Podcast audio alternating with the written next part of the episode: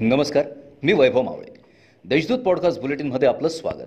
आज सोमवार पाच जून दोन हजार तेवीस. ऐकूयात जळगाव जिल्ह्याच्या ठळक घडामोडी. आपण स्वतः कलावंत असून कला आणि लोककलावंत यांच्याबाबत आस्था आहे. त्यांच्या अडीअडचणींची आपल्याला जाणीव आहे. यामुळे कोरोना काळात राज्यात सर्वाधिक तब्बल शेहेचाळीस लाख रुपयांची मदत कलावंतांना केली असून त्यांच्या पाठीशी सदैव सरकार उभं असेल अशी ग्वाही पालकमंत्री गुलाबराव पाटील यांनी दिली. समग्र शिक्षा अभियानांतर्गत सन दोन हजार तेवीस चोवीसकरिता शालेय गणवेशासाठी चार कोटी रुपये मंजूर करण्यात आले आहेत. त्यामुळे जिल्ह्यातील दीड लाख विद्यार्थ्यांना दोन गणवेश मोफत प्राप्त होणार आहेत. शहरात मान्सूनपूर्व वादळी वाऱ्यासह झालेल्या पावसामुळे अनेक ठिकाणी झाडांची पडझड झाली. तसेच दुपारच्या सुमारास वातावरणात बदल होऊन निर्माण झालेल्या सोसाट्याच्या वाऱ्यामुळे विद्युत तारा देखील तुटला.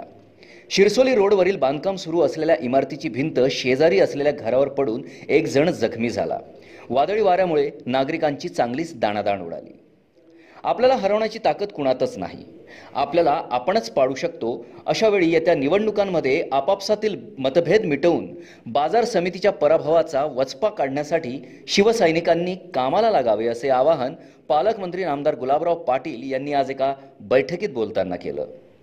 शहरातील एम आय डी सी परिसरातील गोपाल दालमिल परिसरात चंद्रशेखर रमेश सपकाळे या तरुणाचा मृत्यू झाल्याची घटना रविवारी उघडकीस आली आहे या प्रकरणी M I D C police ठाण्यात अकस्मात मृत्यूची नोंद करण्यात आली आहे या होत्या आजच्या ठळक घडामोडी. आता वेळ झाली येथेच थांबण्याची.